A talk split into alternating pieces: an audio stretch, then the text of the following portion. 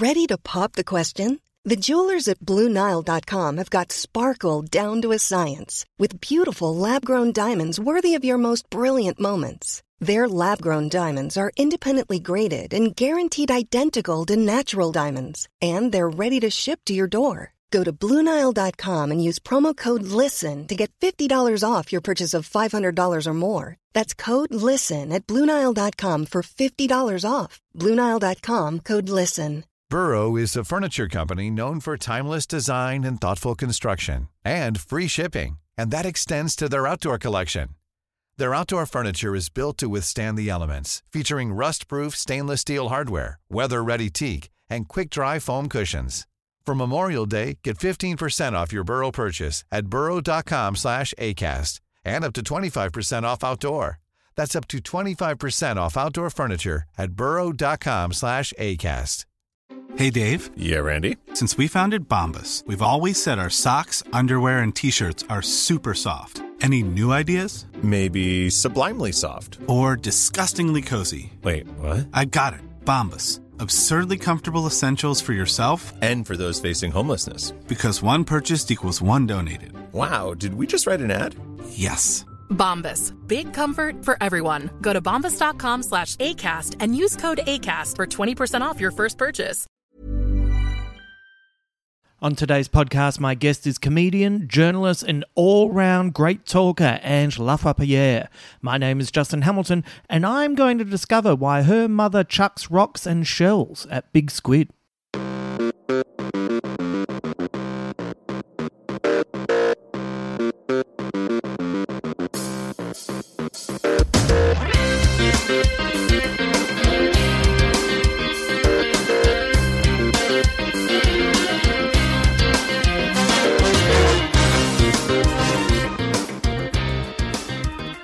Great to have your company today, and it is equally great to finally catch up with the always fun and insightful Ange Lavoipierre. We've been attempting to catch up for months now, like literally months, and we've finally made this happen. And hopefully, we can get more of Ange on this podcast in the next few months. And you know, to be honest, it also gives me uh, a, a really good excuse to catch up with her on a regular basis. But she's always great, and uh, this is no exception. So if you're a fan of Ange's work, uh, keep an ear out because she plugs her upcoming shows at the Adelaide Fringe and Melbourne Comedy Festival uh, towards the end of our chat. I also have a few shows coming up. I start my Adelaide Fringe run soon uh, on the 28th of Feb it's just around the corner. I'm doing five shows only. My new solo stand up show, Little Victories. It's the first one since uh, 2019. It's the first official one since 2019, anyway. And uh, I'll be appearing at the Rhino Room. And because you're a loyal listener of Big Squid, you can access a discounted ticket by using the promo code podcast. Type that in, you can save yourself some coin when getting your tickets. So head to justinhamilton.com.au forward slash gigs and you will be able to find more details. That's justinhamilton.com.au forward slash gigs. And it's only five shows. So I know what happens during the fringe because I have also been someone who has done this uh, across multiple festivals where you think, yeah, I'm going to get to that, and you never get to it. Like, as an example, for ages, I was planning on seeing the picture of Dorian Gray, and I kept missing it, and it was my fault. And I finally managed to snare a ticket, and I saw it on Saturday, and it was fantastic. And I would have been really bummed out if I had missed this wonderful show. And what I'm trying to say is. my solo show is as good as the picture of Dorian Gray. L- let's be honest, I'm going to be talking into a microphone and telling heaps of jokes, and that was a multimedia event. But anyway, you get the gist. So if you're keen to come along, 28th of Feb to the 4th of March, and then that's it. Five shows only. Remember also, if you're a Patreon subscriber, you can use your super duper discount code for my solo show. And speaking of Patreon, when you sign up, you not only get access to uh, uh, really big discounts for live events, but you also get access to bonus podcasts, scripts, Uh, you get entry into our private Facebook group, uh, so much more. And you also have an episode that is dedicated to you.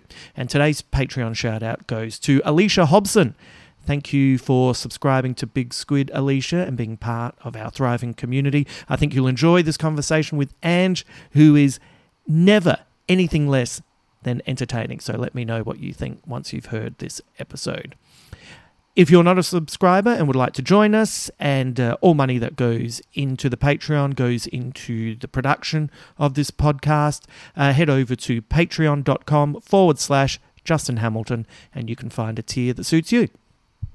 I'll be back at the end of this podcast to let you know what is coming up later in the week and what is also starting up next week. But for now, let's bring in our good friend Ange. About six months in the making, this podcast. I feel like we have genuinely been trying to do this for about six months, and I reckon there was uh, scheduling. Yep. So there were times where uh, our schedules just weren't meeting up, Mm-hmm. and then you were overseas, and then you came back, and then you were all over the place. Illness from, struck. from being overseas.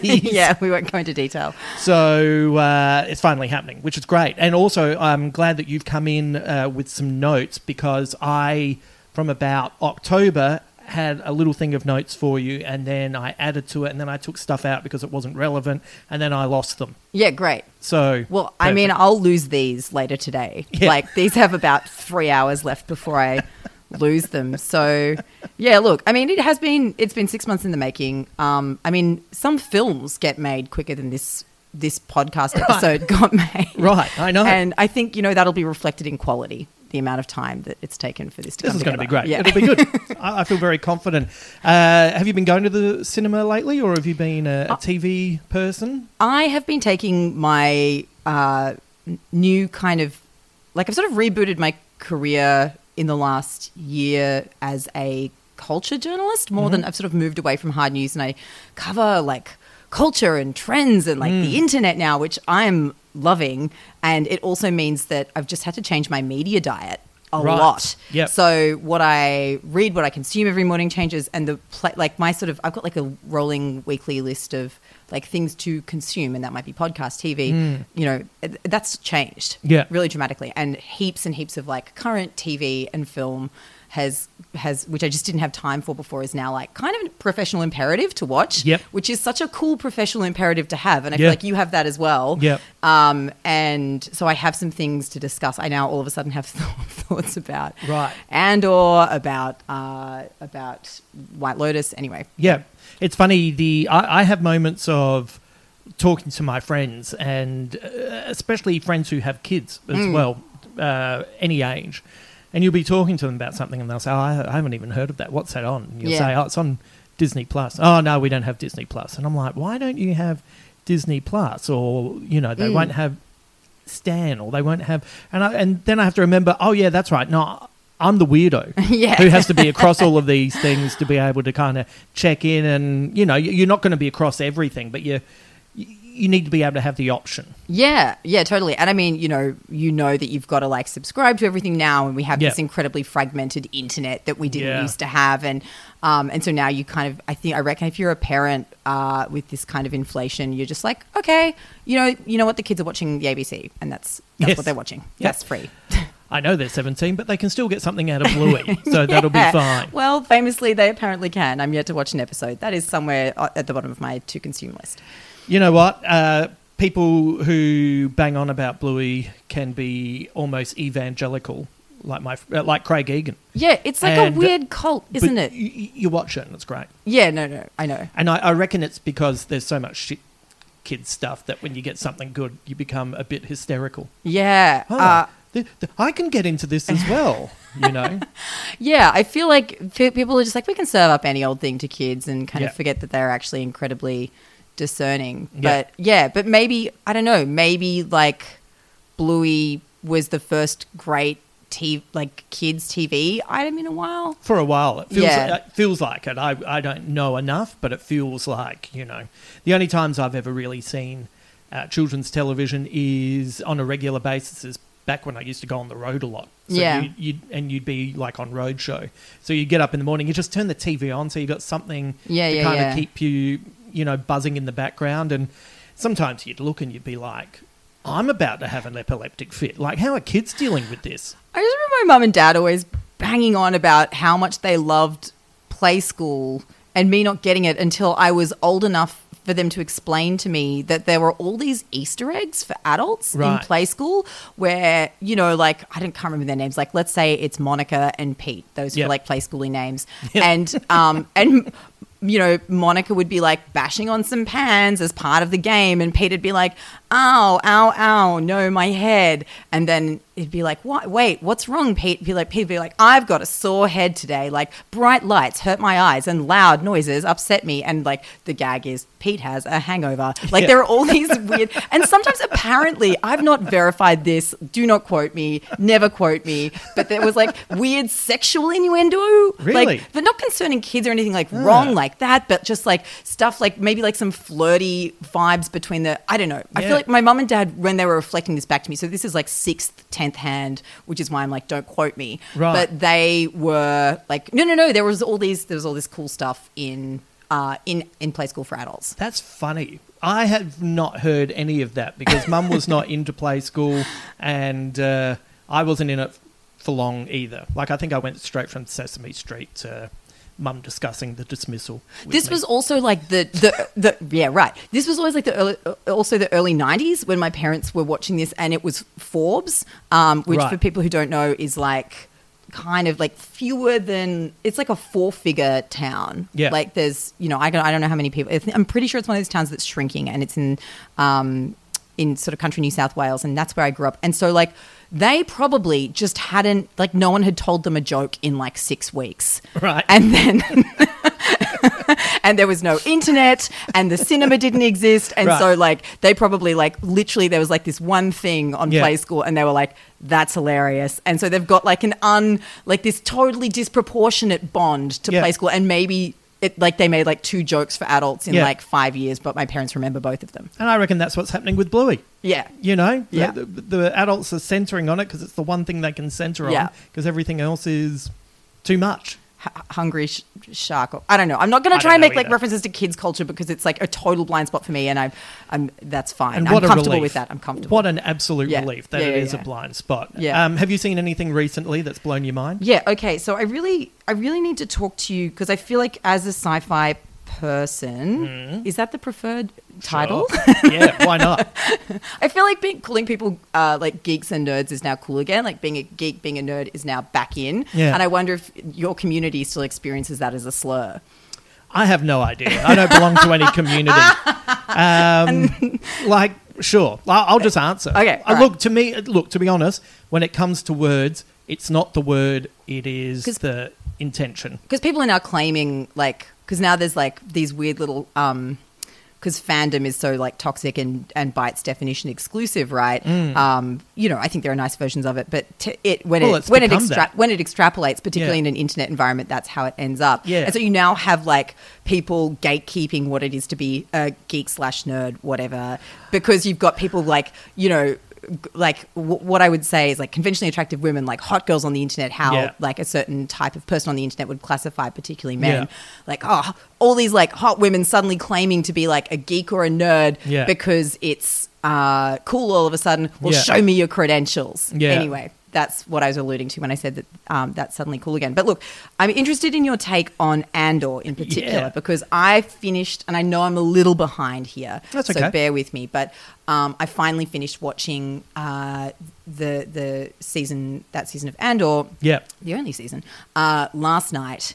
And so it's fresh. so it's fresh. So I want to talk about it. And Yeah. um, and basically, uh, obviously, spoilers here for people who've not seen it. But um, it, I mean, it is quite emotive all the way through. There are inc- it's incredibly well done. I'm not the first person to say that. The dialogue is really believable and excellent. And um, also, it's like fabulously anti-fascist and Yeah. so much stuff going on. Anyway, there are a lot of points throughout that season where one with a heart in one's chest might cry. yes, yes. However, I didn't.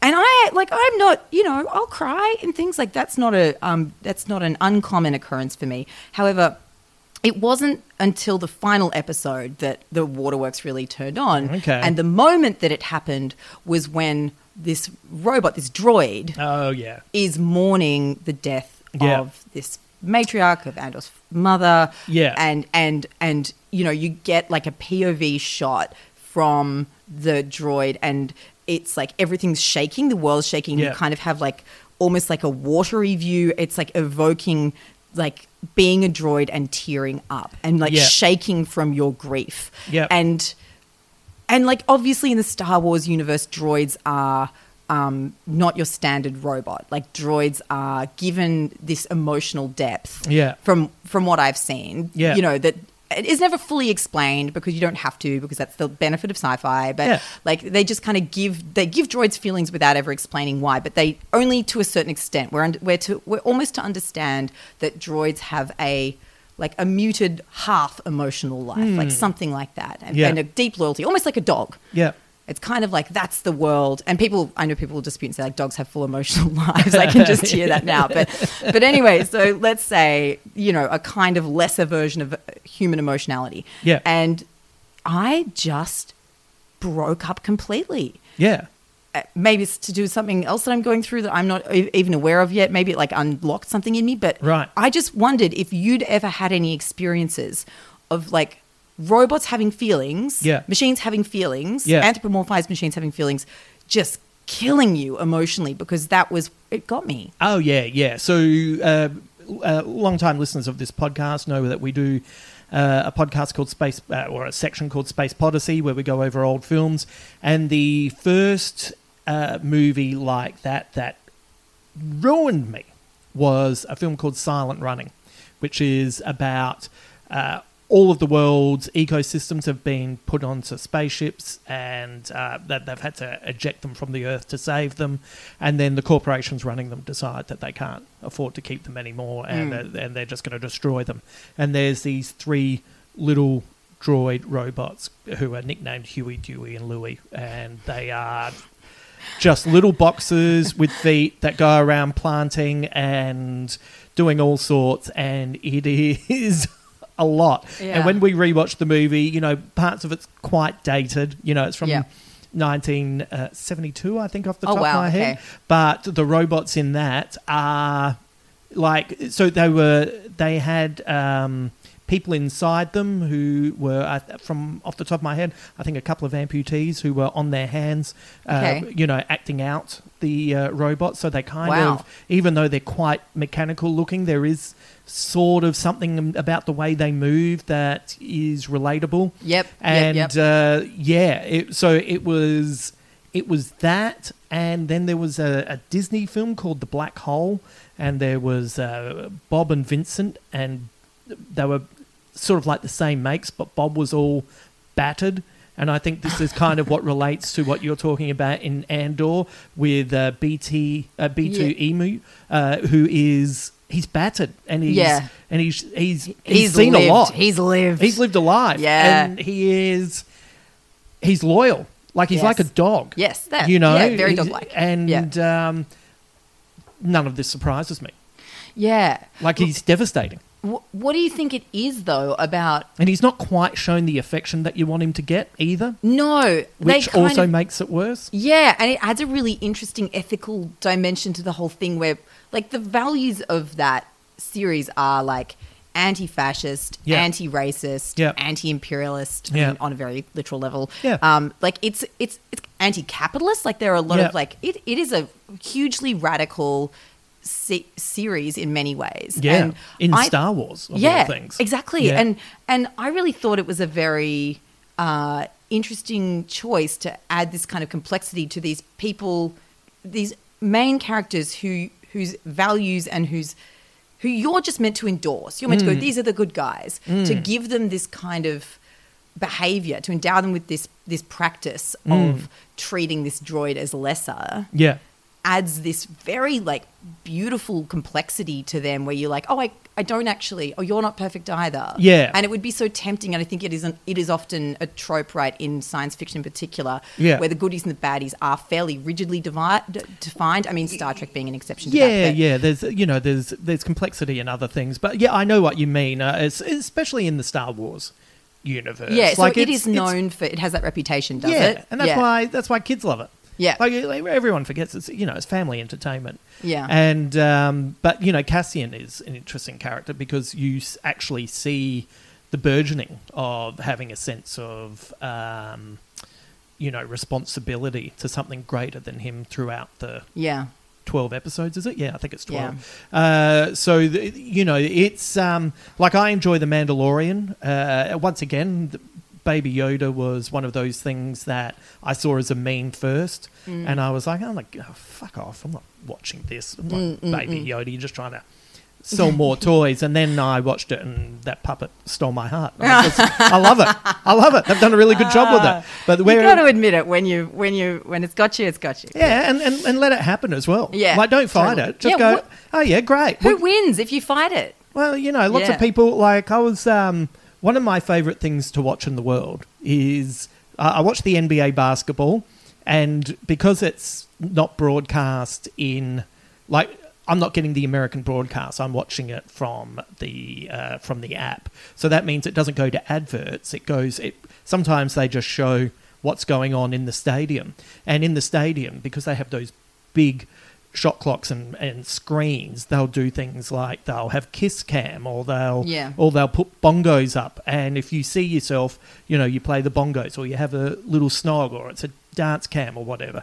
And I find them hilarious and I really enjoy them. And it's one of the things that I love about Americans is that they could be sitting there watching their team eat a bag of shit and then they see themselves on the big screen and the next minute they're like da da da da da da, Yeah, da yeah. and they perform and everyone cheers and it's really funny. And the, in the rare times somebody doesn't perform, uh, you can see people booing them for not getting into the spirit of it. Yeah. Or even my favorite thing is someone kind of just lost miles away and seeing it at the last second, and before they launch into it, the, it's already moved. I, Yeah. anyway, I just find it really entertaining. Yeah. And uh, I like that more than Australians in that I think in Australia, if you do that, you know, people are more likely to be rubbing their balls on their mate's ears or flipping the bird, you know, because they don't want to, because it's not Yeah. cool. Yeah, but it's I, that's yeah. what I like about. That's one of the traits of Americans I like that they just get into it. Anyway, I showed a friend, and they were just like, "Ah, stupid fucking Americans." So I was like, "You just missed everything that I was saying. Yeah, like yeah, this yeah. is this is the best part of being American." Yeah, let yourself love the thing. It's like, okay. Err on the side of like, even if you think that it's a little bit basic, let yourself love the thing. Let yourself cry Yeah. at the robot's grief. Let Yes. yourself find Baby Yoda cute. He's cute. Yeah. What can I say? Okay, so on the cuteness thing as well, I feel like that got like okay. So what? I, and I know I'm circling back here, but Mm. with I, I wondered if you knew why we why it is we find, or if you had any thoughts on why it is we find robots' sadness more compelling, or why I might have found the ro- like a robot sadness more compelling than like a human human's grief, like why that was like the gateway to tears. Well, I, I feel like it's because there's something like animals. It's the I, I feel like there's something innocent Yeah. to it. You know, it's the you know the like the awful stories about someone dying and the dog sitting next to the grave and never eating again and Yes, dying next yeah, to the yeah, grave. thing, yeah. Like there's a there's a, it, it's it's reduced to basic core emotional stakes that we would all like to have in a certain is- way but we you know Yeah. we're we're complex you know we're, we're we're full of caveats we're full of thinking our way through things but this was just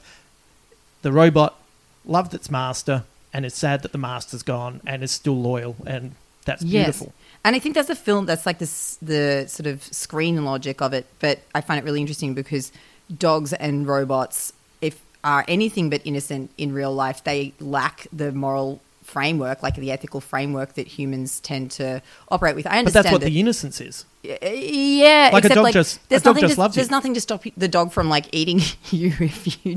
Do you know what I mean? Like like dogs are also dog. Yes, dog. Yeah, but- maybe but- dogs are an interesting example But- because if- if- we have domesticated dogs. Yeah. But then you have like you have like uh, the foundation of like what a dog Yeah. is, and it the dog doesn't care like it, it is it is still an animal that will like bite and kill potentially, depending on how the individual dog, obviously, and how well it's trained. But um, like the fundamentals of what a dog is, and okay, But a, lo- a dogs loyal to you, and then and if you drop dead, and then the dog's starving, it'll eat you. Yeah. Right.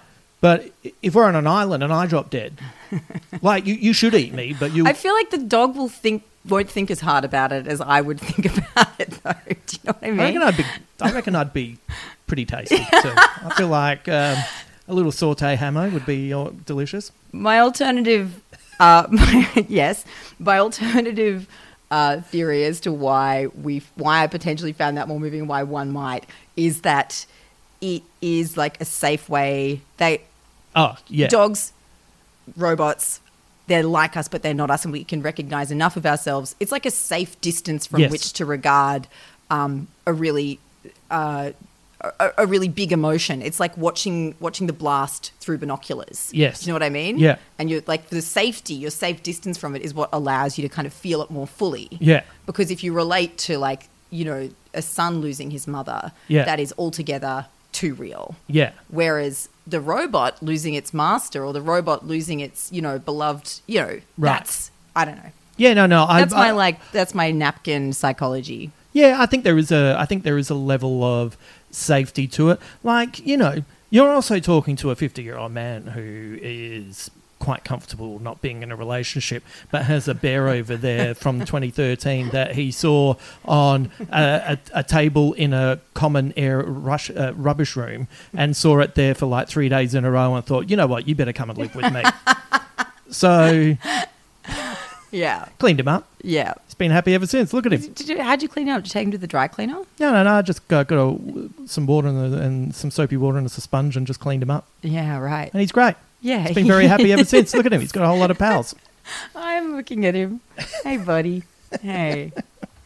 Um, can I also? But but yeah, I think there's I, I think they but I think they did a good job with that robot as well. It yeah. you know it kind of is yeah. Treated a bit robots. Maybe cruelly. you, maybe you wouldn't feel it for every robot. Yeah, yeah, like you, I, like there's other robots that explode throughout the series that you, you don't blink at, but that one's battered and it's devoted and you Yeah. know, and then there's just Cassian shows it just a little bit of love towards the end, and I think that's almost like that's just really good storytelling. You go, great, good work, Cassian. Yeah. go away with them. I have to say, it left me with a lot of questions about like the pro and like no doubt on like various like fan fan wikis on the internet there is mm. this information will be out there but like the the lore the star wars lore on the programming of droids like mm. what it is they feel like what we're because i mean people are like famously loyal to that franchise obviously and there would be that that detail exists. Mm. That detail does exist somewhere and Yeah. people would have walked into you know that series having expectations of what dro- droids are capable of feeling Can, can I also say I have seen R two D two and C three PO in nine Star Wars movies, and if I saw them blow up, I'd be fine. you'd be fine Yeah, but and R 2s great, and C 3s hilarious, but. But if they got blown up, you'd be like, they're "Oh man, fundamentally they, I can't believe they just did that. They're comic relief though aren't they I guess you know, um, you know that doesn't necessarily mean you can't feel empathy towards them, but This- but but th- I I just think they do a much better job with the the robot in Yeah. Andor. That actually brings me to the other thing that I wanted to seek your screen wisdom on, which Mm. is uh, basically de- like deaths and what makes a funny death. Oh, be, be, before we get into that, Yeah. what was um, every and rightfully so. Everyone talks about the language in in Andor and the speech that Stellan Skarsgård gives about, you know, he's burning his present for a, you know, a Oh, sunrise yeah. he'll never see, and like it's Holy shit, that was you're sitting there and you're going, "Fuck, what is what is happening here?" Like Yeah. I've never heard dialogue like this in anything Yeah. from Star Wars. This is Yes. magnificent. magnificent, sparkling. Yeah, I, I could have done a whole hour of uh, watching Syril try to eat his uh, cereal while his mum berates him. Like I could have done a whole spin-off series of him just trying to go to work and his mum just telling him off. Yeah, I love that they put those characters in there. It was a little bit like, it was also like a very bold move from the writers. I thought he did fuck all for seven episodes except eat cereal. Well, he and got in eat sh- trouble. Eat he, shit. He, he got in trouble at the Yeah. start. Like he. and yeah, no, then- no, no. I yeah. remember. No, but like he got in trouble. He had like Yeah. a big thing, and then he was just like his. There was just like a, at least like two scenes in every episode for about seven episodes like the bulk of the season, where he's just eating shit, getting told off by his mum, and eating cereal. Those are the two activities that he does, And and, he just gets beat up. magnificent. and we love it. He's this sad clown. He's a sad clown, and the mother is like pol- polarizing, but mostly beloved. I Oh, think. she's so good. yeah, She's so good. for being evocative, right? Yeah. Yeah. It was great. Yeah. Um, I, I was I was into all of it and every storyline, and I was I was never unhappy to be in whatever storyline I was in. I was like, great. I've also never had a favorite fascist before. I realized like two two episodes in that Oh, I'm like yeah. the the commander in in the ISB, the intelligence commander. I'm like, Yep. wow, I'm actually really rooting for her. I'm in her corner. Well, I kind of want good things for her. Well, because it's because she's coming along and she's obviously smart and she's right. She's being treated like a bucket of shit, and you go fucking men. The way they treat women, even in this fucking in a galaxy a long time ago, far far away, this woman's being treated like shit. So I was rooting for her as well. And then she started uh, started torturing Bix. Oh, yeah, so the- I went, the oh, that's right. No, she's torture, yeah, awful. Hang on a yeah. sec. Yeah, And you that- had to do a once real again. Good 180. storytelling. so good. Yeah. so good. I think she, I feel like she's like the emblematic. I don't know if you're across like uh, girl uh, girl boss discourse. No. Okay, so the girl boss is a re- very. I feel like she is the girl boss. Okay. Um, she's the original girl boss. Uh, she's emblematic of the, the fact that girl bosses have fallen from favor. So girl boss is a term that was like a bit of a rallying cry throughout the 2010s. Basically, like the millennial era, era where millennials were kind of driving the the culture, capital T, capital C, and internet culture in particular, and uh, it was this upswell of feminism, and but the version of feminism is one that's often critiqued as like quote unquote white feminism like Right. and and that's not even specifically it enc- encompasses race but it's basically saying like your feminism is basic and doesn't take into account like different uh different kinds of Right. privilege and different kinds of not to get too bogged down in this but like it was basically like a a frustration that emerged and a really valid one um that you know we were spending a lot of time worrying about women succeeding in boardrooms when there were more pressing issues facing um, all, all kinds of women, women with who weren't just white women, Right. and women who were not rich women, and women Yeah. who were not you know university educated necessarily. And Yeah. it was like it's basically a conversation about intersectionality. And the girl boss became a bit of a um, a sacrificial lamb here. Now it's it's it's gone from being like a a rallying cry Yeah. for women, like yay girl boss, to being kind of a slur. Right. Okay. Um, and that like and it, you might remember say the debate around Hillary Clinton and you know people some people on the left like central center left saying oh it sucks that we didn't get like a female president and then a whole bunch of people from further left on that spectrum going wait a second like she was involved with some pretty shady stuff in the, Oh, in the Middle East Yeah. and you know like we don't agree with her politics and we are not celeb- like we are surely we are not so hard up for success and we are not so basic as to celebrate all women no matter their ethics and values you we can still Yeah. choose we are not alt like Yeah. we are not such beggars that we cannot choose Yes. and then you Um, had some women arguing that you think that's a fair argument, and then they voted for Trump, and you go, what? I don't know that very many people switched from Hillary to Trump but I'm sure there were some out there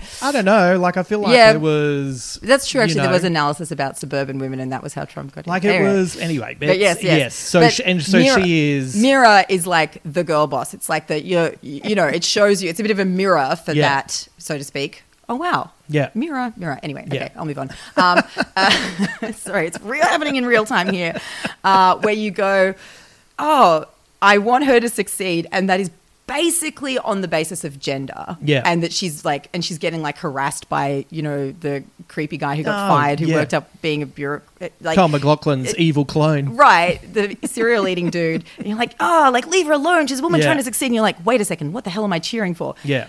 she felt like uh, the mascot for the fall, like the fall from grace of girl bosses. And Yeah. that here ends my TED talk on girl bosses. No, I enjoyed it. Um, I'm really into it. You know, I'm uh, getting uh, quite frustrated in uh, recent times. Of I've had um, a few uh, friends who, you know, like old friends as well, who will say things to me like, "Oh, you won't be interested in this because it's uh, it's about girls," and you go, "What? what? What?" Do you mean it's about fifty percent of the population? But also, like, but also, More, like, 50, 52 or something. You've known me for decades. Yeah. I watched Julie and Julia. You know why? Because I really like Meryl Streep and Amy Adams. like that was that's why I watched it. Not because you like Woody Allen. Wait, was that Woody Allen? no, Oh, okay. No. I'm thinking of something else. no, I watched it because it's I'm thinking of Amy Vicky, Adams and- Vicky Cristina Barcelona. no, Yeah. I haven't seen that. Yeah. No, I don't need to see that. Julie and Julia. Yeah. No, but you know, it's like I saw. It's a dig. It's a real. It is a dig. But whether or not they mean yeah, it it's, as it's, such. it's, it's Yeah. absolutely a dig. But Yeah. there's also it's like um, I feel like I might I'm just about to say, oh, you won't like this. This is about black people, just to upset them. Do you know what I mean? Like Yeah, you yeah, know, yeah, because yeah. because it's as ridiculous or. Yeah. you Tell me know. you think I'm a racist without telling me you think I'm a racist. Well, it's just, I, I I don't know where this has come from. You know, this sudden and and it's happened quite a bit over the last six or seven months. Well, what I would say is I think that there is a collective exhaustion. I'm, I'm okay. So I'm working on a second season of a podcast I make called Schmeitgeist, which is about trends. It's basically, mm. it's like Schmeitgeist, Zeitgeist. It's about what's in the Zeitgeist, mm. and we're trying to work on something. And I'm still organizing my thoughts on it, but basically, post woke. Right. Right? Where I think there is like a collect, and this is like very much being driven by Gen Z, but it is across the board as well. And it, it anti woke falls into this too. There's like Right. anti woke movements, but there's like a post woke thing where whether or not this is true, there's an assumption that people are exhausted with certain debates around identity, and like mm. they, if, if they were going to get the point or agree or both, that's already happened Yeah. and the repetition um, becomes tiresome if we're not advancing solutions if we're just sort of talking about you know different iterations of injustice of that shape or kind Yeah. then okay like who does this help who does this serve Mm. and maybe that's a little bit maybe what you're experiencing there i'm being quite kind to your interlocutor who you have not named but um, uh, perhaps there's like an and people anticipating that going like oh we're all bored of these conversations Oh, yeah. But, but but yes. Oh yeah. No, I, I see the point you're making, but the the greater point I'm making is you've known me for decades. yeah So why are you saying it to me? yeah Like when Have when have when have you ever said anything to me and I've gone, "Uh, fucking women, like you know. You do do that to me all the time. I do I've heard, do that I've to heard you, you say that. Before, I just do yeah. anything to make you laugh. Yeah. Like, you know. anyway, it's just one of those frustrations where it's like, I'm right here. You Mm. know, the I saw the most magnificent movie on the weekend with probably like what one of the best performances. Like I, I'm, I'm trying to work it out. Um, so far, uh, I'm so far down this Warren hole at the moment. Uh, th- this the one of the best performances I've seen in the last ten years, and it's Cate Blanchett and Tar. Mm. Oh yeah. And well, yeah. No, I've got to watch that still. oh, yeah. it's yeah, yeah. It's I mean, out I of control. the trailer, and you can see how great she is Uh, from the trailer. I know, but, But yeah. I, I like.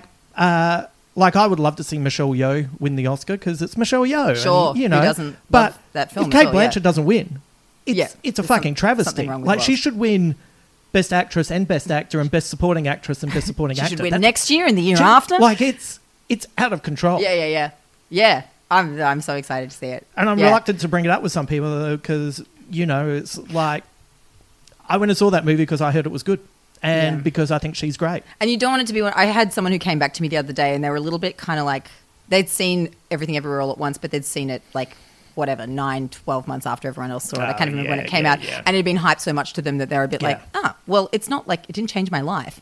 Um, Well, maybe- like, oh well, yeah, but Well, a movie you know, doesn't have to change yeah, your It doesn't have to change your life to be good, but it'd been overhyped. but I, maybe I do understand something being overhyped. Yeah. But um, anyway, whatever. All right, what's the um sorry. Oh, I was gonna. Okay, we can quickly. I have thoughts on the menu as well. Have you seen the menu? Yeah. Yeah, because So, I- everyone complained bitterly about the menu. Same. Yeah. I had the same thing happen to me. What And- was the complaint coming your way? Okay, way? and I look, I happen to share some of the gripes, but the Right. thing is that I can't stop thinking about it.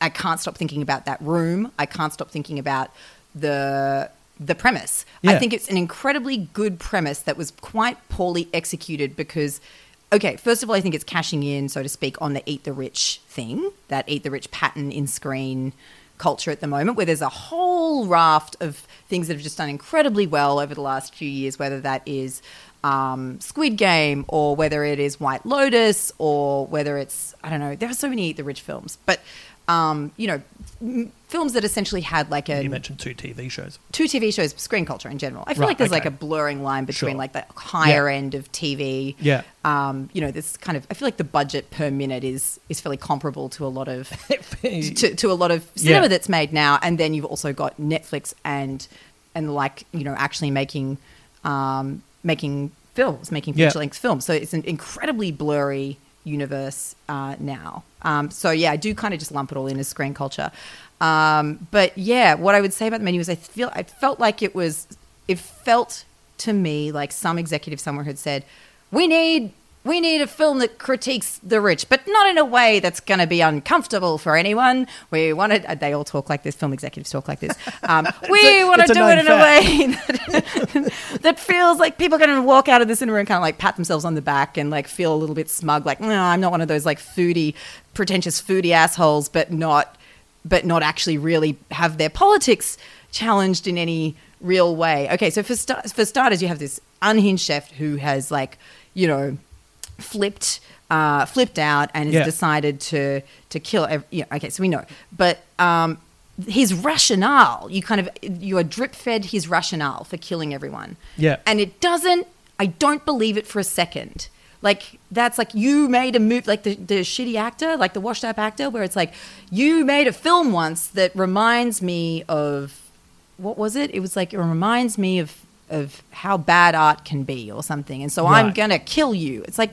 No, man. There are so many reasons. Like there were so many better candidates to have in that room to kill. It just no one, no one was really that believable. I think it's a strong premise, excellent premise, and I'm obsessed with the fact that they put it all in. Pretty much held the whole thing in one room. Okay, I yeah. love that. I can still remember that room. I could like draw that room Yeah. with my eyes closed. It's like it's etched forever in my memory. Yeah. Uh, but it jumped the shark, lost me. The characters stopped being believable. The dialogue stopped being believable.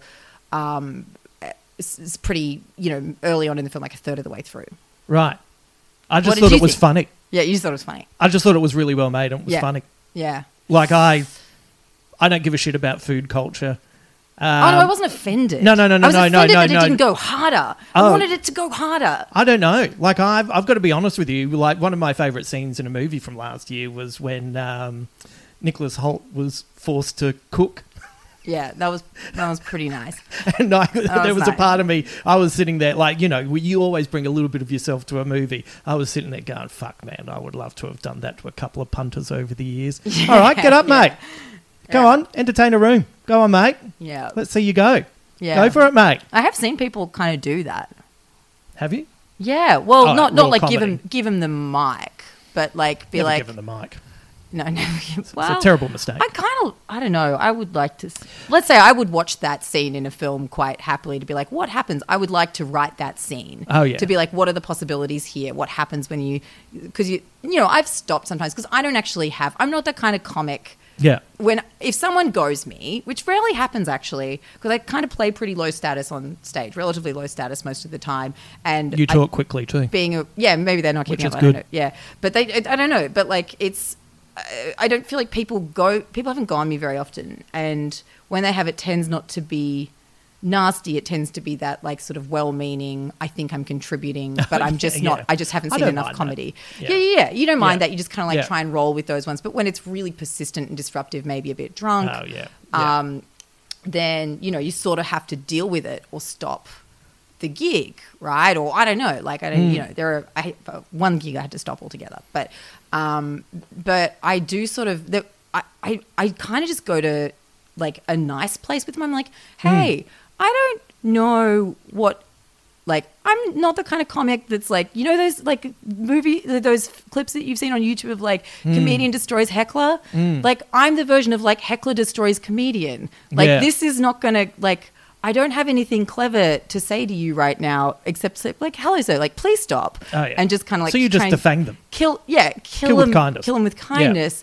Uh, and I don't know what the point of that story was. Well, I guess we were um, kind of just getting back to uh, talking about the menu and Nicholas Hoult having to get up and Oh yeah, uh, you yeah. know, the cook, pleasure of uh, seeing someone. yeah. yeah. But there has, but sometimes I, I mean, look, kill them with kindness. But the other thing that I do is like, hey, like, and just sort of stop and look at them Yeah. and sort of like put the pressure Oh, on yeah. them. Be Yeah. like, and have like say, say things like, do you want to go? Do you want to? Yeah, yeah, uh, yeah. No, no, no. I think that's pretty delicious. I look so. Um, so I'll I'll tell you what was said to me before I saw the menu, which then made me. I was a bit bamboozled because I I know a few people who saw it who didn't like it at all, and the, the common thing they said was, really early on, I worked out what was going to happen, and I was like, oh, I I never at any point thought that the movie wasn't was something to work out. I was just happy to sit there and watch it happen. There like I this- worked it out too, but it's but is- it's it's fine. There is a strange thing where people. It's like there's actually only a very narrow band of art where one of the uh, you know screen stuff where the main goal is to like Be ahead of it. Well, yeah, like Yeah. k- keep keep everyone guessing Yeah. on their toes until the last minute. It's kind of like it's like you know, Knives Out, Glass Onion, which is more of the Eat the Rich stuff, by the way. Yes, but yeah, yes. Knives Out, Glass Onion. I got up a um, little. I got up a little list for you Thank you. because of uh, what you uh, what you said. So because I thought it might help for people listening. Parasite. yes, Parasite was a, You know? and maybe one of the first ones that really kicked off this trend. I feel like a lot of people If you're looking for plump lips that last, you need to know about Juvederm lip fillers. With Juvederm Volbella XC and Juvederm Ultra XC, your lip look, whether it's subtle or bold, can last up to one full year with optimal treatment and no additional maintenance. Find a licensed specialist and see if it's right for you at juvederm.com today. That's J U V E D E R M.com. Add fullness to lips in adults over 21 with Juvederm Volbella XC or Juvederm Ultra XC. Do not use if you have severe allergies or a history of severe allergic reactions, or if you're allergic to lidocaine or the proteins used in Juvederm. Tell your doctor if you have a history of scarring or taking medicines that decrease the body's immune response or that can prolong bleeding. Common side effects include injection site redness, swelling, pain, tenderness, firmness, lumps, bumps, bruising, discoloration, or itching. As with all fillers, there's a rare risk of unintentional injection into a blood vessel, which can cause vision abnormalities, blindness, stroke, temporary scabs, or scarring. For full important safety information, visit juvederm.com. This Mother's Day, celebrate the extraordinary women in your life with a heartfelt gift from Blue Nile. Whether it's for your mom, a mother figure, or yourself as a mom, find that perfect piece to express your love and appreciation. Explore Blue Nile's exquisite pearls and mesmerizing gemstones that she's sure to love. Enjoy fast shipping options like guaranteed free shipping and returns. Make this Mother's Day unforgettable with a piece from Blue Nile. Right now, get up to 50% off at BlueNile.com. That's BlueNile.com. would have looked at that film Yeah, executives. I yeah, mean, and gone, 2019, make yeah. us that, make us like that. Uh, Triangle of Sadness, which I was Yeah, going to get to on the weekend, but I still haven't managed to get to yet. Yep. Knives Out is mentioned. It's the original one, but it can also mention the sequel. Uh, Snowpiercer. Yep, Snowpiercer and the TV series as well. Obviously. Hustlers. Have you ever seen Hustlers? Never. I have heard just the best. Oh wait, was with that the? Jennifer Lopez. Oh, okay, no, it's slightly different. I'm thinking of Yeah. American Hustlers. Um, and uh, the other one, uh, Us, by Jordan Peele, Yep. and uh, The Killing of a Sacred Deer, which I really enjoyed, and Joker, which I was not into. Yeah. But anyway, that just gives people a bit of an idea of yes. those kinds of movies. This is what we're talking about when Yeah. we talk about that trend in Um, in cinema and things. But anyway, uh, the menu was just one of those movies that I, I, I just enjoyed. I enjoyed the performances. I love Hong Chau. I thought she was great. Yep. Uh, Anya Taylor Joy was great. Nicholas Hoult is just always kind of magnificent, and Yep. I, I I really love Ralph Fiennes. So Yep. I just enjoyed all the performances and the, The and I, I thought the denouement yeah. was I don't know wanting the burger and getting eating the burger at the end was kind of fun. I It just was- found it fun. It was cute. It was cute. Yeah, And that's fine. I, it's, it's It- a movie I might watch again. Huh. There you go. I But mean, I- like I don't know if I'd go out of my way to watch it, but if if I was say it's one of those nights where you've been flicking around for 20 minutes and you just don't know what you're in the mood for, you think, you know what, fuck it, I'll watch the menu yeah, again. fuck it, just to end this like endless decision making. and I'll and I'll be pretty happy with that decision. Yeah, look, I probably I would almost go back and watch it just out of curiosity because I can't fault the performances. The performances Yeah. were extraordinary. It was a little bit like, you know, seeing Ana de Armas in in Blonde, right? It's like you just did a spectacular job with a film that arguably I feel like that's uh, shouldn't have been made. Uh, no, no, no. But Yeah, the yeah. menu should have been made. I'm not saying like it was that Right, bad. I'm not saying I'm not saying as Yeah, bad. you know, like sure, sure. It's not like on the Razzies list, but um, it, it, I just was like frustrated. I'm like, I want. I just wish you you guys had taken another couple of passes at that script. Easy for me to say. It's like I feel like, uh, yeah, Well, you know, it's you're like you're allowed to be critical. Do you know Yeah. what I mean? Like, Thank God. but while also being acknowledging that, you know, uh, I had Melanie Tate on, who has her one of her plays being made into a movie, and we were discussing how anything gets made, let alone gets made well, is Yeah. like quite shocking. Yeah, I think speaking of like our six six month uh, run up to this, I want I had a thought at some point in the last two years that the amount of time it had taken for a certain project to come to fruition that I had aged visibly in that time, Right. And now I can't stop thinking about that metric, Oh, particularly right. when you work in like project based creative Yeah. projects and you're like oh by the time and film is so devilish as well like Yeah. i- in that way and like you know if you have ambition to like make a make a tv show or make a film project and you're at the start of your career you're like Yeah.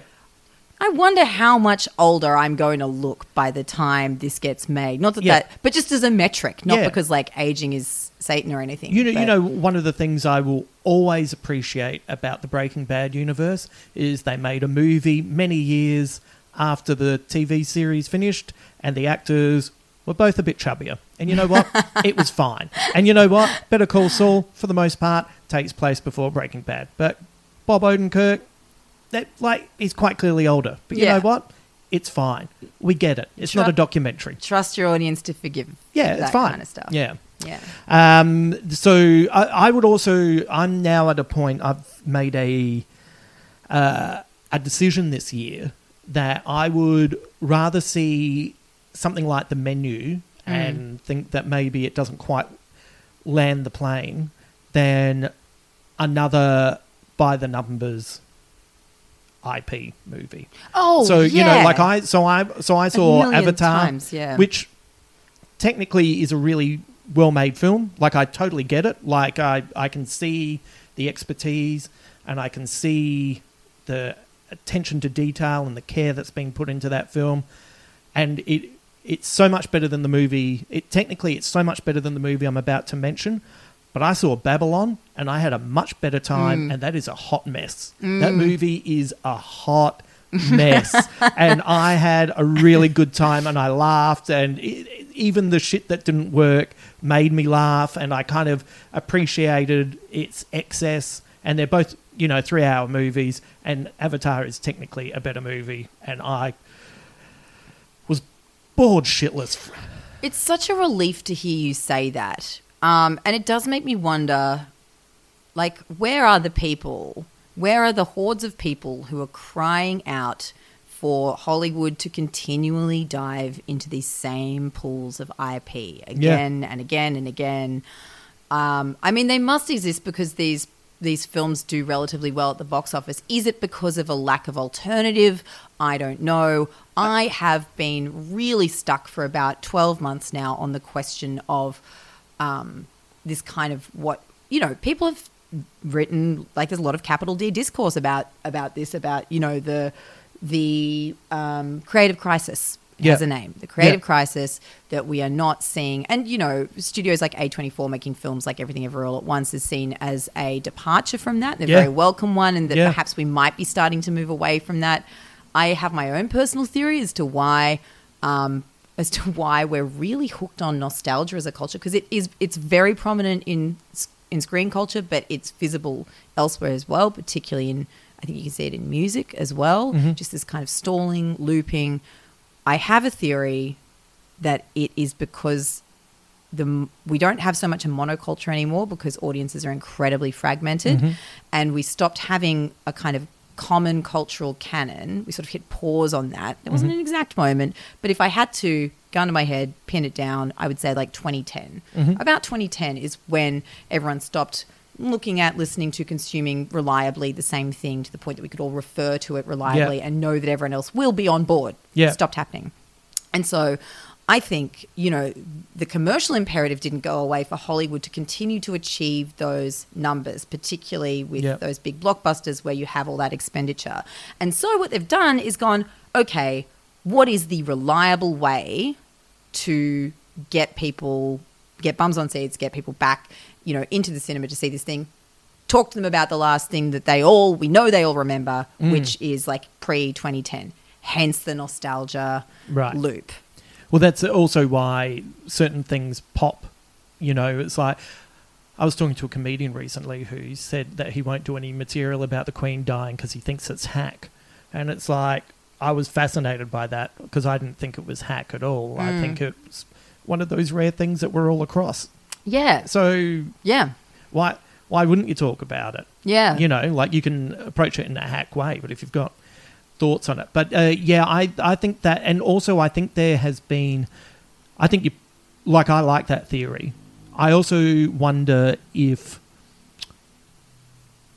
I think mainstream entertainment has been dumbed down to such an extent that people would rather watch something they're not really that into but know that it's fine than like I watched seven couples, seven different couples leave Babylon. Hmm. And it's like well, why are you leaving? Like can't you like it's there's so much happening in this film. Can't you just kind of sit back and watch? Like can't you I'm on- not across the film. Does it is the content the kind of thing that would make people uncomfortable, or is it just of a low quality? Oh, it's like no, it's Damien Chazelle. Like it's it's it's a it's a it's like a beautiful looking film, and Hmm. it's and it's about uh, the. Uh, the movie industry with the talkies, uh, uh, uh, silent films becoming Yes, talk films. right, yes, but you know, like like the first, I have seen a trailer. Yeah. like the like five minutes into the film, an elephant shits all over two people, and it's really like if you can't just kind of like it's funny. yeah. like I mean, that's the tone. Like that sets the tone. Yeah, that's You kind of letting you know. Like, ev- everything's here's what you're in maximalist. for, Like even the silence is dialed up to ten. Wow. But but I know people like I know a mate of mine hated Thor: Love and Thunder and has watched it three times. What's that? Have you inter like what? What? How? How does your friend explain that? Ah, it was shit. Yeah, you know, I've watched it a few times, and you know, it's just it, you know, uh, it's, it's not great, and I thought it might get better, but it hasn't. But but they they would so, and then you say, oh, you should see Tar. Oh, I'm not seeing that. A two Yeah. a two hour forty five minute movie Okay, so- about a conductor, and you go, you you watched a movie that you hated the first time two more times, for for what? this is the other ingredient in the kind of explanation for why people are really gravitating towards nostalgia at the moment. And it's, you know, it's kind of, you know, sneered at sometimes as like the pop psychology explanation, but it's incredibly real as well. It's that people don't want to be challenged at the moment. I remember pitching a project, pitching a really kind of I mean, you know, I, I love dystopian stuff. Um, I'm a little bit I'm a little bit burnt out on it, but you know, about 18 months ago, pitching something to a, a content executive at a media company, being like, I want to make a podcast about all um, the different ways that the world could end, ranking them from like least likely to most likely, and kind of going through what we're doing. You know, just like tu- you know, turning those ideas over super interesting. There are a lot of ways the world could end. That's something that I am excited about. And he said to me, I think we're moving into a time where people are just going to want to tune out from hard shit. And Yes, people are su- and we know that because I mean the, the the ratings for a lot of like news and current affairs content over the Yeah. last 18 or so months has you know not been good. It's kind Yeah. of tanked. Um, and that's a that's an across that's not like one outlet. That's an across the board pattern. Uh, people are switched off and they they're hard if something's hard, if something's challenging, and I get it. Mm. People do not want that. They want like it's like Weimar Germany is what he was saying. They just want to like forget the war, forget the reparations, Mm. forget like you know draw some stocking seams on our stockings see, stocking seams on our Yeah. calves, Yeah. and go out dancing and like watch some like dumb nothing that doesn't mean anything. Right. But but not not engaging with the news shouldn't mean not engaging with your intellect. No, Like- but like I what- think Tar, as an example, to go back to your example, Tar is like potentially a challenging film. It is, you know, it's kind of being marketed as such. It's like a, oh, is this like a treatise on cancel culture? I mean, we'll leave that to one side because Yeah. I've not seen it yet, and people will have that debate elsewhere. But you know, it promises to deal with serious themes. Right. Thor, not promising to deal with serious themes. It's escapism. Yeah, but Yeah, why would you what but So if, people, if so- I got kicked in the cock and it hurt, I don't need to be kicked in the cock two more times just to see if it still hurts. No, I can't explain a friend's behavior any more than you can. Seeing that film three times doesn't make any sense to me. But I think there is what I would say is that there is comfort in the familiar, Yes. and No, that no, yes, and that yes. can be so. Sorry to to extend on Yeah. the point. Yeah. you know what what I meant when I was like, people want the easy thing, Yes. people don't want the hard thing. That also encompasses seeing the familiar thing. Yes. people want to like oh like the thing that they remember from when they were a kid, the Yeah. song that they will remember from being a teenager, Yeah. or or maybe that's even just a film they've seen before. Even if that film is shit, you know what you're in for, and the world is kind of a little bit unpredictable right now. Yeah. That is the understatement of the century. And you know what's predictable? The shit film I watched last week. Yeah, no, no, no. I think you're right.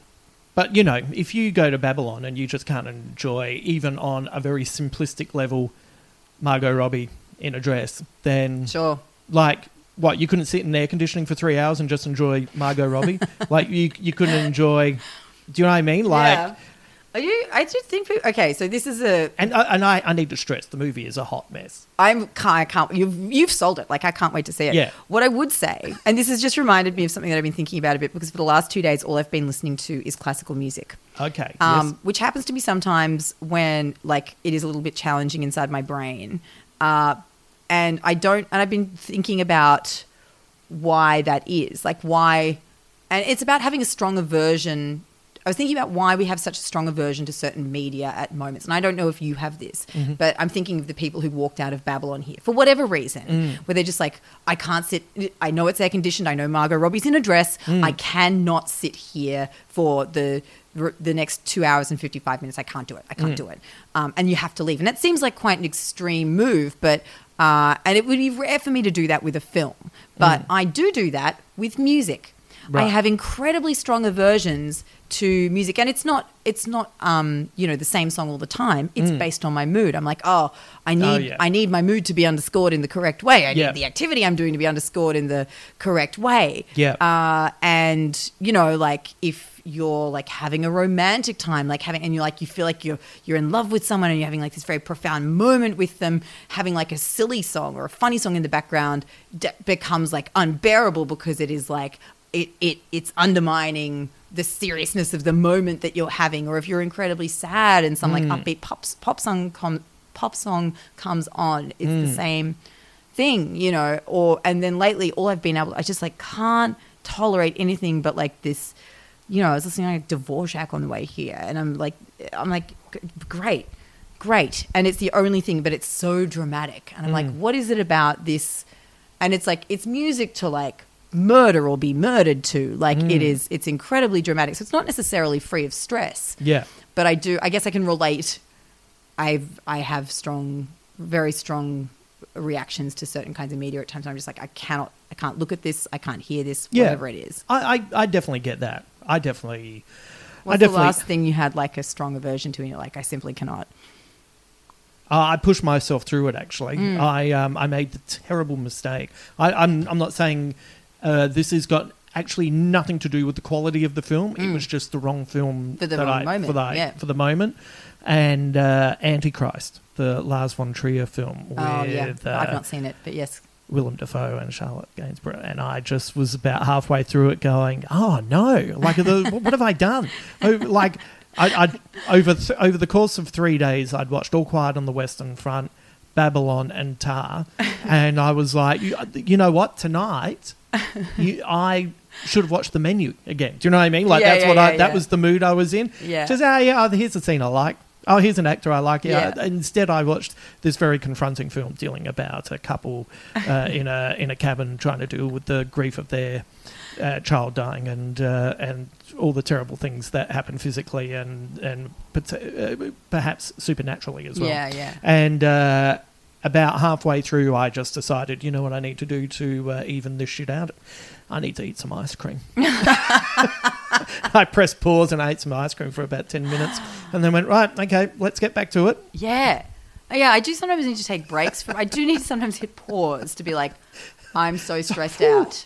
Have you Okay, do you, yeah. do you get like Yeah. stressed out enough that you need to like pause things to be like, hold on a tick? Yeah, I just need to, whew, and that's, you know, like, um, that's why I prefer the cinema experience because you can't escape, even though you might be, Yeah. but I kind of, because I think it's a safe place to experience those feelings. But, you know, I've been watching on HBO uh, The Last of Us, which is the Pedro Pascal series based on the video game. I have no idea about the video game, but I've really enjoyed the first two episodes of the series. And, um, but you know, like, that's it's not necessarily a happy, happy, joy, joy watch. Mm. So then immediately afterwards, I'm watching season two of Reservation Dogs. Mm, you know, and it's just like a little palate cleanser before I go to bed. Have you have you ever hit pause because you were laughing so hard? I don't think so. like I've laughed pretty hard. And Is this is this a, a, a sneaky a- little segue both. It's a into. White Like, Lotus? I, I wanted to no no not No, well that well, but, also I, yes. I can but that is actually I so we, we might as well get to it right and once again spoilers Yes. for anyone who hasn't watched season two of White Lotus And this- so turn this- off now This podcast's been riddled with spoilers. it's been riddled Yeah. but um, I loved Tanya so much all the way through Yes. that series and the kaplunk that happened. Where because I was sitting there and she's in those she's freaking out and she's in those shoes. Yeah. and I kept thinking just go down the stairs. Just go down those steps and you'll be right. And when she said you got this and she hit.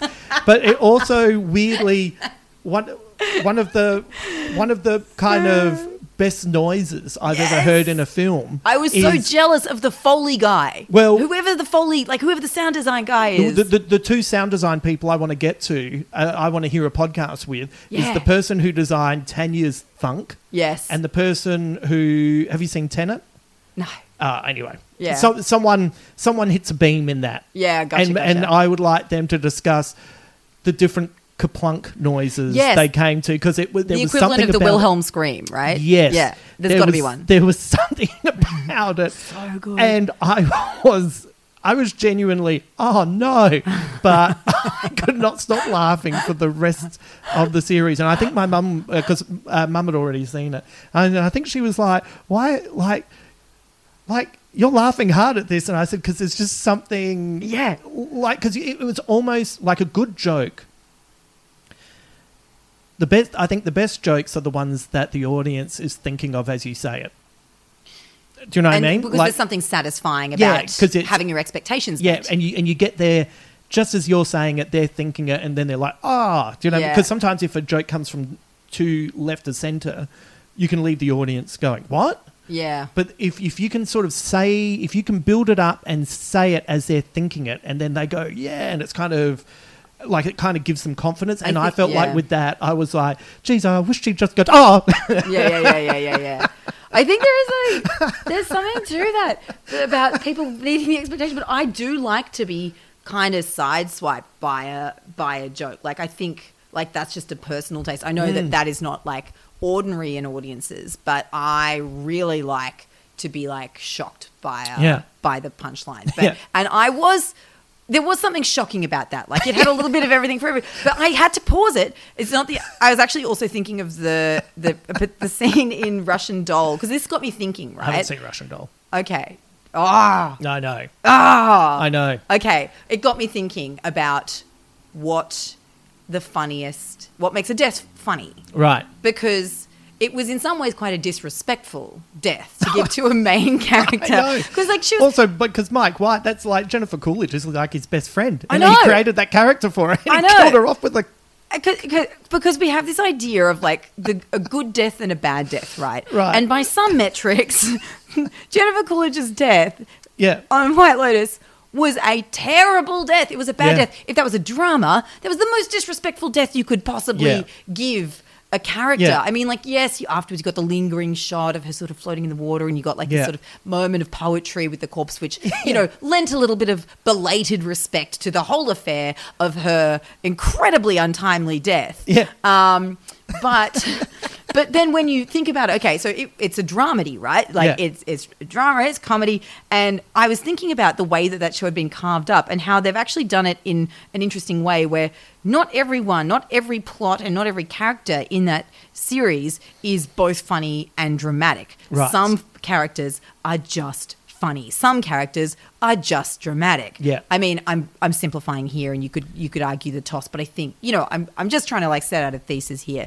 Jennifer Coolidge, funny, pretty much a thousand percent of the time. Oh, and like even when she's trying to like her her choices, eating spaghetti, eating man, spaghetti, like her choices of like you know the quick little steps she makes when she wants to get to the other side of the boat Ah. to make a call, even the way she murders everyone with the gun with her eyes closed Yeah. and crying, like it's all of her choices. Uh, Ge- but even So funny. even the way she looks at her assistant and is aghast when she's in places that she's not meant to be. and when that she whispers the word gypsy. Oh my like, God. Just all of All it. those choices. And for a comic character, there is no better death. Yes. Than the death that Jennifer Coolidge got. This Yes. is what I'm getting to. It is a highly respectful death for someone who is like hard out funny to be Yeah. like, what's the funniest way we can kill this person?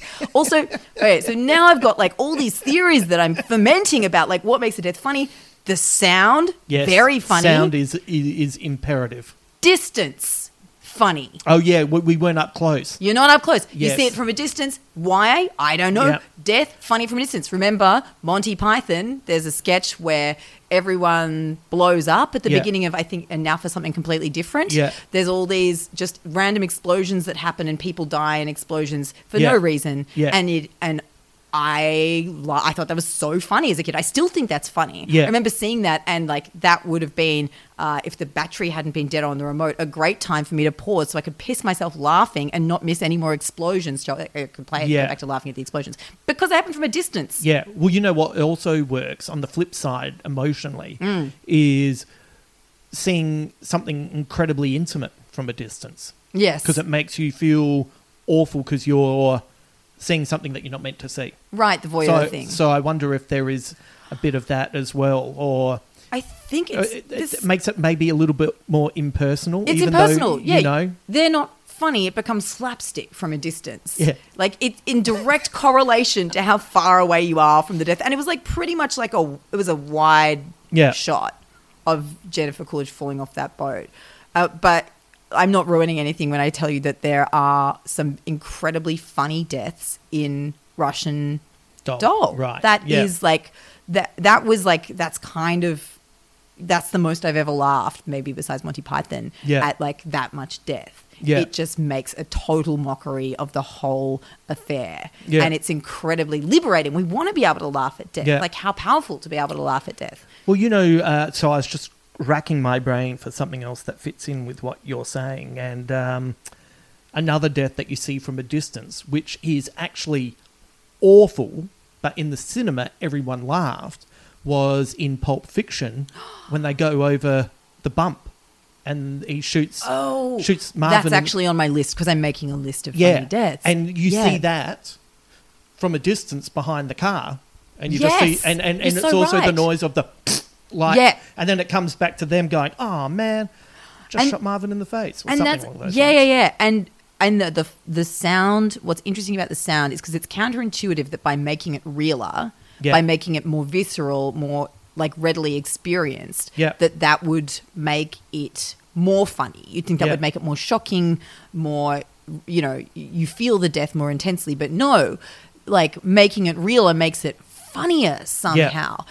The really funny bit though like what makes that Pulp Fiction death funny is John Travolta's line afterwards, right? Which is like, Like it's like he's dropped his his Yeah, you dropped know his- yeah, dropped his cheeseburger. yeah, it's like yeah. Oh, no, Royale with cheese. Yeah, it's like he's like, oh man, I just I just killed the like I killed. Marvin or whatever. Like Yeah. it's the it's the total ca- like casual the cheapness of life should be very upsetting, very funny. Yeah.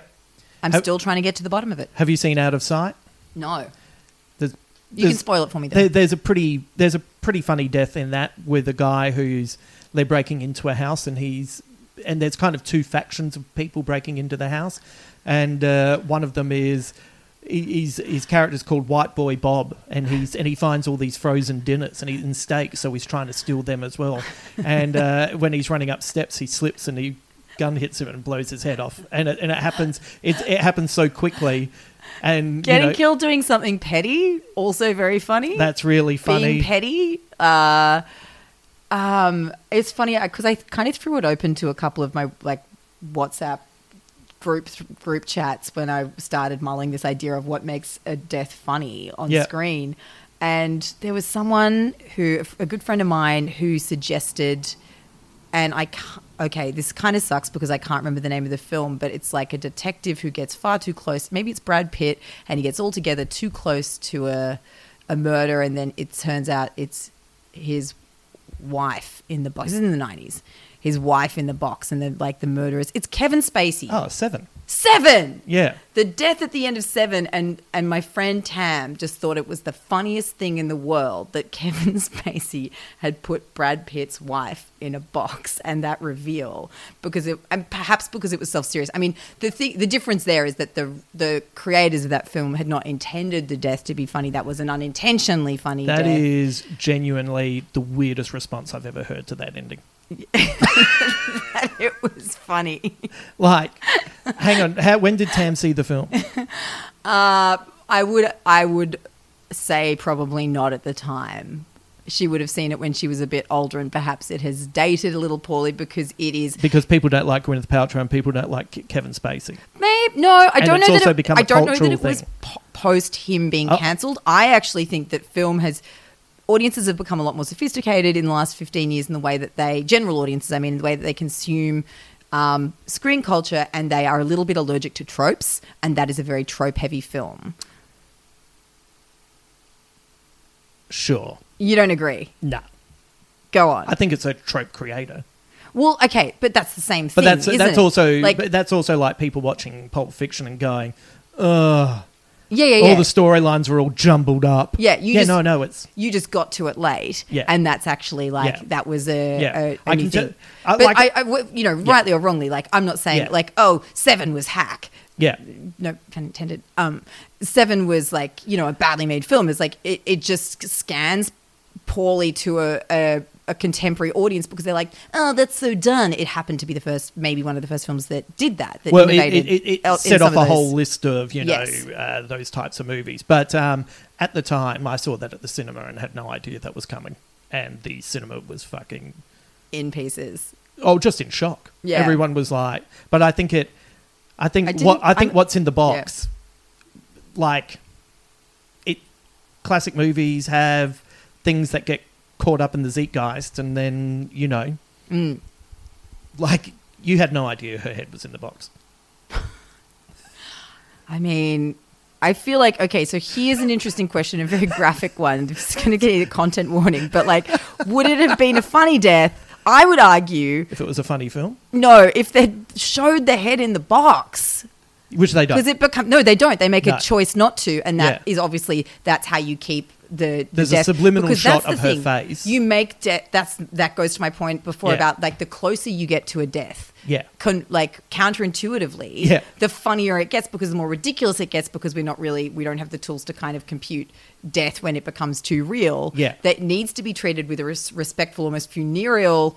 Um, you know, approach where Yeah. you know shots are respectful and distant and lingering. Yeah. Um, and you know, you, we see their face and we see the pain and we see the emotion on the loved ones as they, you know, their person dies and the fear in their eyes as they die. It gives, it gives um, the due respect to the sac- sacrament of death. Yes. But if you bec- if you go too close, if you get too real, all of a sudden passes out the other side of being Passes, yeah. respectful and tragic and starts being funny again. the, the, the thing about the ending of Seven is, and I, I want people to listen to this carefully before they judge what I'm saying, but the head in the box is not what you're getting to. It's about the character making the choice when they discover what's in the box. yes. It's about the choice that has to be made. And if you've been engaged with the film, you're hoping that they make the right choice. Yes. I love that you're protecting this spoiler, even though. No, no, no. Oh, well, you're, you're hoping Yeah. that Brad Pitt's character, who has Yeah. been shown to be impetuous and all the way through it has been mentored by uh, Somerset, who's trying to, you know, get his naivety out of him and stop him from being, you know, he's a a hothead. he's a hothead and he's a bit of a machismo boy and all of that kind of stuff. And then you're hoping that by this stage that he's learnt the lessons and he and in the end he succumbs to who he really is. yeah. And then of course it's it's the, the, the movie's about when you, when your faith has been worn down and and you decide to it's the right thing to do is to keep to keep on, which is what Somerset mm. decides to do. Mm. I would say a funnier death with Brad Pitt in it is in Burn After Reading. Right. I think I you'll need to refresh me. I have seen this though. So George Clooney is in one part of the storyline, Brad Pitt's in another part of the storyline, and for the whole movie, and Clooney's character is a fucking flog of a human being. He's awful, and Brad Pitt's a fucking idiot. Uh, there's, and, we are intended to. Yeah, yeah, yeah, yeah, yeah, yeah, yeah, yeah. Clooney's character's fucking like, like it's hilarious. Yeah, yeah, they're a nightmare. Yes, this is reading about. He's an a bell. awful yes. asshole, Yeah. and and Brad Pitt's character's a fucking Jim idiot. and the whole movie, you're sitting there going, I can't wait to see these two characters meet. And then when they meet, they meet for half a second because Brad Pitt's hiding in George Clooney's cupboard, and Clooney shoots him in the face. Yeah, and, you, sudden. and you're like sitting there going, I've been waiting for them to meet for the whole movie, and Yeah. all like, and he he just shot Pitt in the face. This one falls firmly under the category of like prank on the audience. Yes. Like Yes, yes, funny yes. because um it's like fucking with the audience and their expectations. Like people Yeah. you know, it's like, ah, you got us. Yeah. Like, ah. Tell you what, though, I'm dying to meet Tam. Like I'm. Yeah. I mean Like, I, I am genuinely like. By the way, I'm. I'm kind of. I feel like I'm standing up for Seven way too much, but it's. Um, but I, but I do think, um, like, in in my 1996 Bunta Boy show, Happy as All Buggery, we had film stuff, and we crossed. Um, we did a. We did a parody of Seven, but we crossed it with Tim Ferguson's "Don't Forget Your Toothbrush," and it, you know, and Tim. In if anyone who ever saw that show, Tim Ferguson and his team would break into your house and they would, you know, they'd offer you money or or they'd have your your, your teddy bear from when you were a kid ready to set it on fire or something like that. And so we had Tim Ferguson as Kevin Spacey saying to my Brad Pitt, you know. Go on, open up the box, David. I went into your house. I got your favorite toy. What's in the box? What's in the box? Anyway, so that was our. So that was ninety six. Yeah. So I feel like it's. I, I feel like it's lost its power. If we were making jokes about it in '96, it's it's it's a long time since then. So it's in the Arguably. zeitgeist. and So yeah, Yeah. yeah. I, you know, like I I have a soft spot for Gwyneth Paltrow as an actor, but everything else I'm I'm fine. Hey, uh, just getting back to White Lotus quickly. Yes. we'll, we'll have to finish up in a sec. But um, who was your favourite character? Because I had I had a character who I was to be completely honest, uh, a little bit indifferent to to begin with, and then they became my favourite character by the end. Okay. I think there's my favorite character who I liked the most and just wanted to win. Mhm. And and that's I mean, this maybe. I mean it's you know, I love Jennifer Coolidge, but but Lucia. Oh yeah, um, yeah, yeah. You know, like yeah. so good to see so good to see her get up. Yeah. Uh, Uh, Mike White was inspired by Laverne and Shirley for those Right. characters, and it's, it was great. What a what a fantastic Also- ending. Oh, and like her offsider, the piano player, Yeah. and the scene in the chapel, like Mia. Yeah, Yeah. Mia, the scene in the chapel, like looking up and like getting like, oh, Yeah. you know, crossing herself, going like, am I really going to blow this guy in the anyway? Yeah. Um, but my very very favorite character from just like a writer's perspective is the youngest of the family, the you know American Sicilian Yeah. family who are there to meet their roots. Yeah. Because Albie? Albie, Yep. thank you. Um, because he is the perfect portrayal of like it was. It was just such a insightful critique of like this like, uh, but done in a smart way of this kind of East Coast Yeah. liberal um, who like thinks he's a feminist but Yeah. is like really just like sees women as like these fledgling things to be protected Yeah, yeah. and is doing so from like uh, I thought it was just a really good portrait of the complexity of people who are doing their utmost to uh, behave in you know a good way to be a good person and they think Yeah. they're nailing it Yeah, and yeah, you're kind yeah. of on their side because you're like okay you are trying to be what you understand a good person to be Yeah. and you're kind of but like you are so far off the mark my dude Yeah. and really kind of annoying at the same time and but making me laugh as well Yeah. i loved that character because I- uh, it had all that going on and that is hard to do I I did love Albie as well f- for all his flaws. yes because he was a good boy. specifically he- for his flaws That is but- the only reason i loved him Yeah, but Yeah. there is something very interesting in the person trying to be their best and thinking that they're doing a good job of it. And- Yeah. but you know, in the end. Three generations of men checked out that woman as she walked past. Fully. You know, so that was great. And she was a babe Like, Yeah. you know, like I'm not judging it. I'm just yeah, saying. yeah yeah Um, I loved Daphne. I just found Daphne to at the beginning to be like, oh, God, she's annoying, and uh, and then the further it went, I was like, no, she is the most interesting character here uh, for me. She's the most complex. when she says, "Here's a picture of my gym instructor. This is a Yeah. picture of your kid," and the way she's just like, yeah, yeah it was just such a beautiful performance. I yeah. thought. Yeah, yeah, yeah. Uh, and to see someone again, like the complexity, like seeing someone kind of running dead on a lot of stuff, like playing dumb, Yeah. and then like actually being like, oh, no, I have a plan for literally everything, Yeah. and this is a very convenient situation for me, and I have made a lot of choices. Yeah. I am in control here. There's, there's that little moment where our husband, right at the end, is fucking flossing his teeth with anger, and she's, "Hey, come and say hello to our son." And in that little moment of him flossing and the look on his face, you go, "He knows that's not his kid, and he's still playing the game as well." And then he Yeah. comes out, "Hey, buddy." Yeah. I was like, "This is great. It was great." Um, we should uh, finish up. Uh, are you doing the festivals this year? What's what's happening? Yeah, I sure am. I'm doing two shows. One's a two handed with Jane Watt called Jazz or a Bucket of Blood, which is exactly as silly as it sounds. Um, there is a bucket of blood on stage throughout the show. Uh, and the other one is called. Wait a minute. Should people sit in the front row? Yes. Okay, great. That's all. That's the only question I had. Yeah, for yeah, yeah, yeah, yeah. Wear wear your um, white dress, sit in the front row. Yeah. Um, I don't know about. it. no, it's true. Yeah, It's true. okay. it really is true. Um, I look forward to the emails from people. You said to wear the white dress, and now it's red, and pink all over. I got it dry cleaned, especially. Uh, and the other show that I'm doing is my so- a new solo show, uh, which is called Your Mother Chucks Rocks and Shells, which is rhyming slang for a very specific line in The Exorcist. If Yeah. you know, you know. Yeah. Um, and yeah, that's that's it. So that oh, and that other one, Your Mother Chucks Rocks and Shells, is kind of about being stuck awake at two a.m. It's like a whole show where it's always two a.m.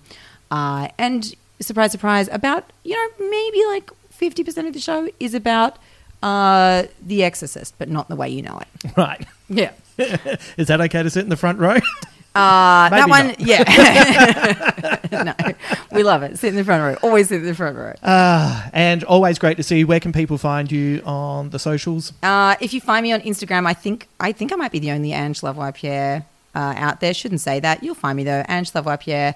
Um, I yeah, that's where you'll be able to see upcoming details for my new podcast uh, and my seasons in Adelaide and Melbourne Comedy Festival and all the other places. And your um uh, your podcast got uh, some nice mentions uh, in some pretty big areas uh, Yeah. towards the end of last year. Yeah, it was really lovely. Uh, Apple Podcasts listed us as one of the shows that captured the moment Yeah. in 2022, which is really, you know, what we're trying to do. We're going like, okay, what are the things that people are obsessed with, and how the hell did it come to occupy so much real estate in our in our brains, in our collective consciousness? That's great. So yeah, that was a really nice. Uh, that was a really nice thing. We've chosen Schmeitgeist as the name for that podcast because we just wanted it to be something for people to be easy, for easy to find. Yeah. And Schmeitgeist is so spellable.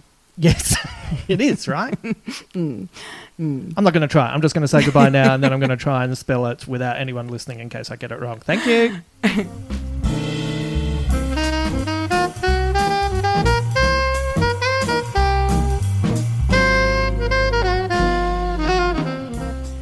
Thank you to Ange for dropping by today. It was a real treat to finally be able to hang out with her again. Make sure you check out her shows at the Adelaide Fringe and Melbourne Comedy Festival. And while you're at it, if you're coming to my solo show, Little Victories, don't forget to use the promo code PODCAST to save money on your ticket purchases. Head to justinhamilton.com.au forward slash gigs. Thank you also to Alicia for being our Patreon subscriber of the month. I hope you enjoyed today's podcast, Alicia.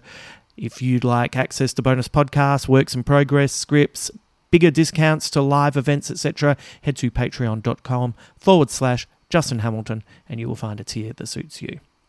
I will be back on Thursday and uh, it is going to be the fabulous Adam Richard and I discussing our favorite TV shows of 2022, and we're also discussing your favorite TV shows. Lots of the listeners, uh, lots of the people who subscribe to Patreon and are part of the Big Squid universe shared their thoughts, and so Adam and I discussed them as well. And if you listen to the first uh, favorites uh, the first podcast, sorry, that went up uh, for this season, which was favorite movies of 2022 with Alexi Toliopoulos.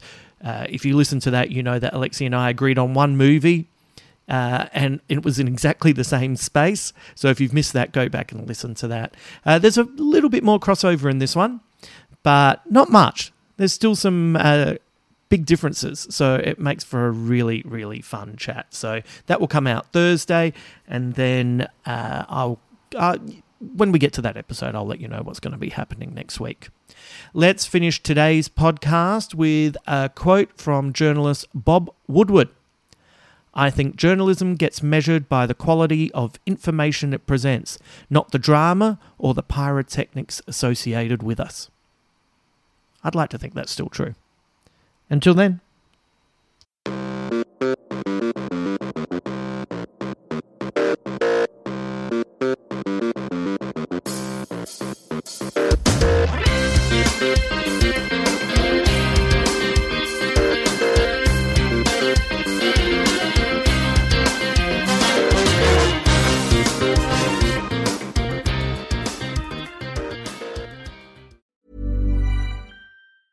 Cool fact a crocodile can't stick out its tongue. Also, you can get health insurance for a month or just under a year in some states. United Healthcare short term insurance plans, underwritten by Golden Rule Insurance Company, offer flexible, budget friendly coverage for you. Learn more at uh1.com. Planning for your next trip?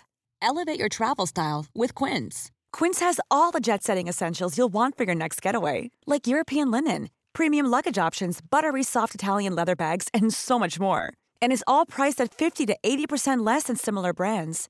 Plus, Quince only works with factories that use safe and ethical manufacturing practices. Pack your bags with high-quality essentials you'll be wearing for vacations to come with Quince. Go to quince.com/pack for free shipping and 365-day returns.